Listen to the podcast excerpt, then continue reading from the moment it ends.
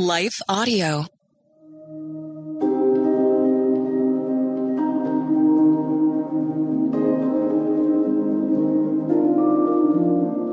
Hello. Thank you for listening to your daily Bible verse, the podcast that examines one verse each day to learn more about God and His will for us. I'm your host, Jennifer Slattery, and after this short word from our sponsor, we'll dive into today's Bible verse, Psalm 32 6.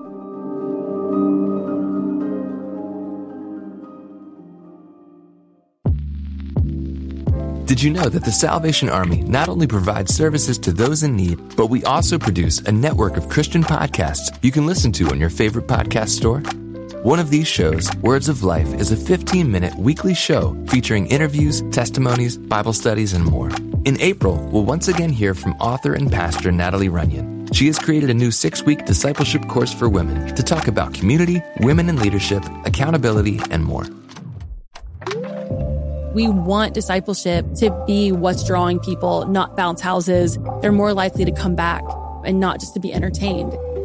Even in me, you know, making him have to pry it from my hands, he was still saying, but I have something better. It was because of the redeemed saying so, of telling the story of what God had done. When we point people to him, they're going to want to know him. Listen to Words of Life on your favorite podcast store or visit wordsoflifepodcast.org.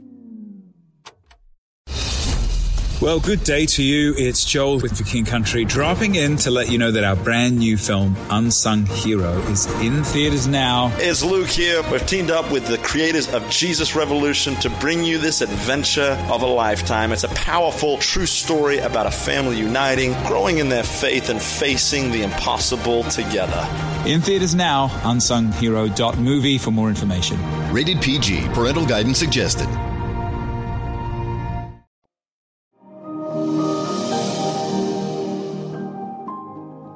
Today's Bible verse is Psalm 32 6.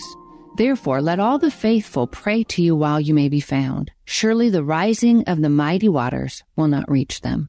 Today's verse makes me think of two similar and heartbreaking occurrences. Years ago, someone I cared deeply for sent me a series of messages that revealed a great deal of guilt. It appeared the individual had spent some time reviewing her past, the way she had at times behaved, and the pain she had caused others. She expressed amazement and maybe even disbelief that I could love her, considering who she was in her estimation and all that she had done. And as I listened, my heart ached to see her set free.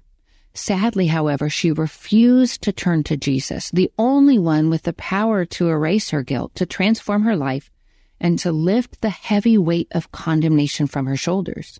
I knew in Christ she could receive complete absolution if only she would trust in him to cleanse her and make her whole. Not long ago, I held a similar conversation with a believer, a woman who had trusted in Christ for salvation and therefore who had been declared righteous in him, but who struggled to really receive the grace he offered. Therefore, although he had set her free, she remained in self-imposed bondage. The passage in which we find today's verse speaks to both situations.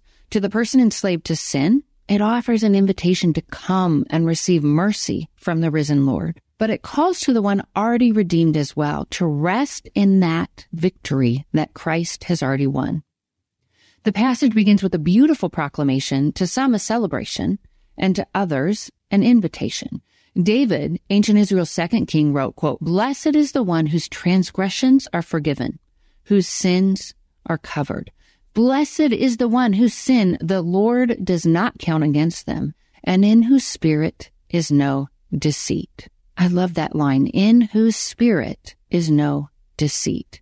The one who has nothing to hide and no reason to pretend. The person who understands through personal experience what it means to have their souls washed clean. The one who refuses to obsess over the sins and mistakes of their past and who chooses instead to obsess on the God of grace. That was David. Now, if you're familiar with scripture, you may know that for the most part, he lived an exemplar life characterized by deep and consistent trust in and dependence upon God. For years, he lived as a fugitive, fleeing from a murderous king, refusing to return evil for evil or to take matters into his own hands. His relationship with God was so strong and his commitment to godly living was so strong that God himself referred to David as a man after his own heart. But David wasn't perfect. And like you and I and every other human who ever lived, David battled sin. There came a time, in fact, when he messed up in a really, really big way. While on the rooftop of his palace, a position that would have given him an unrestricted view of the homes and the people below, he saw a woman named Bathsheba performing her monthly ceremonial cleansing. He saw her, he lusted after her, and he sent some of his men to get her and to bring her back. Now, this is speculation on my part, but I highly doubt Bathsheba felt she was able to deny this request. He was the king after all. And she was a woman living in a patriarchal society where women didn't have a lot of rights or value. And then once she became pregnant and David learned about this, he devised a plan for her husband to be killed. Both deeds were horrible sins, sins God called him out on and disciplined him for, but David confessed his sin, which basically means that he agreed with God that his sin was indeed sin. He repented of it, which means that he changed his behavior and he returned to God. And because he did, because he chose to call on God and his mercy when God indeed could be found, he received forgiveness, complete absolution. Some scholars believe David wrote the passage in which we find today's verse after he had committed this sin with Bathsheba, after he wrote a psalm of repentance in Psalm chapter 51. This story of David's moment of moral failure, it emphasizes two important truths. First, for those who don't know Jesus personally, who have yet to surrender their lives and their eternities to him, now is the time, the day when through faith in Christ, we can receive God's mercy and complete cleansing. Scripture emphasizes in today's passage and elsewhere the importance of responding to the gospel now because no one knows what tomorrow will hold and tomorrow sadly could be too late. In 2 Corinthians 6 verse 2 we read, now is the time of God's favor. Now is the day of salvation.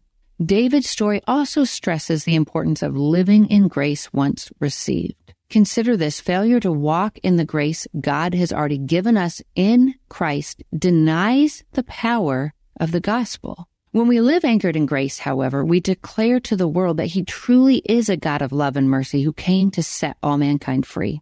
Now, I don't know which of those examples you find yourself in.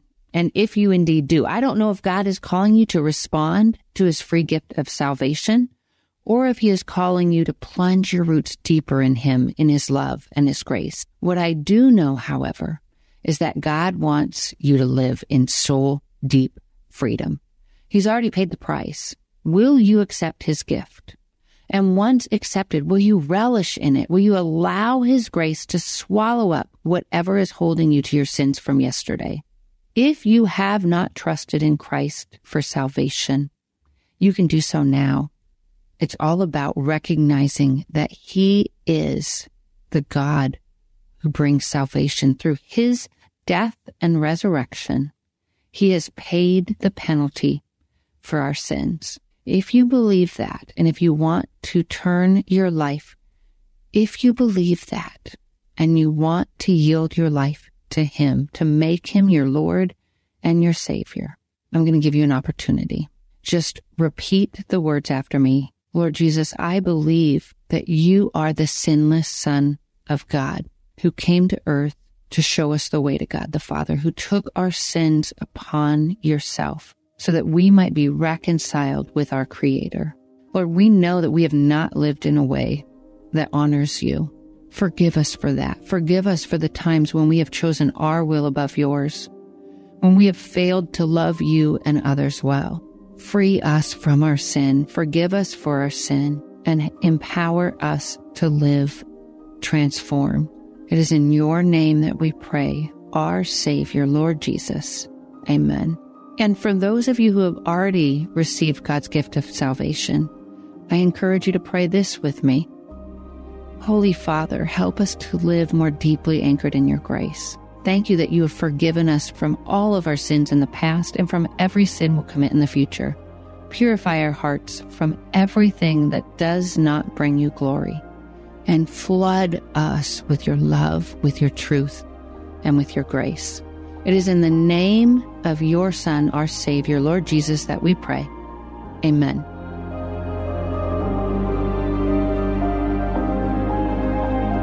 Your Daily Bible Verse is a production of Life Audio and Salem Media. If you liked what you heard today, please take a second to rate and review this podcast in your favorite podcast app so that more listeners like you can find the show. For more faith filled, inspirational podcasts, visit us at lifeaudio.com.